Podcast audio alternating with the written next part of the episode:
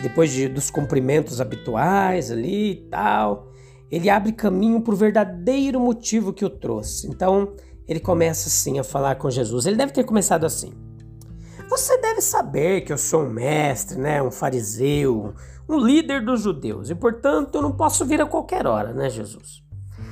Então, se eu viesse à luz do dia, minha vinda ia ser conhecida, todas as coisas boas que eu trabalhei para ganhar poderiam desaparecer, correr risco. Portanto, antes de eu me arriscar, eu preciso saber um pouquinho mais sobre você. Jesus, ele ele faz isso imediatamente por uma de uma daquelas declarações fundamentais que vão até o âmago das necessidades humanas, né? Jesus diz para ele: Olha, a não ser que o homem nasça de novo, ele não pode ver o reino de Deus.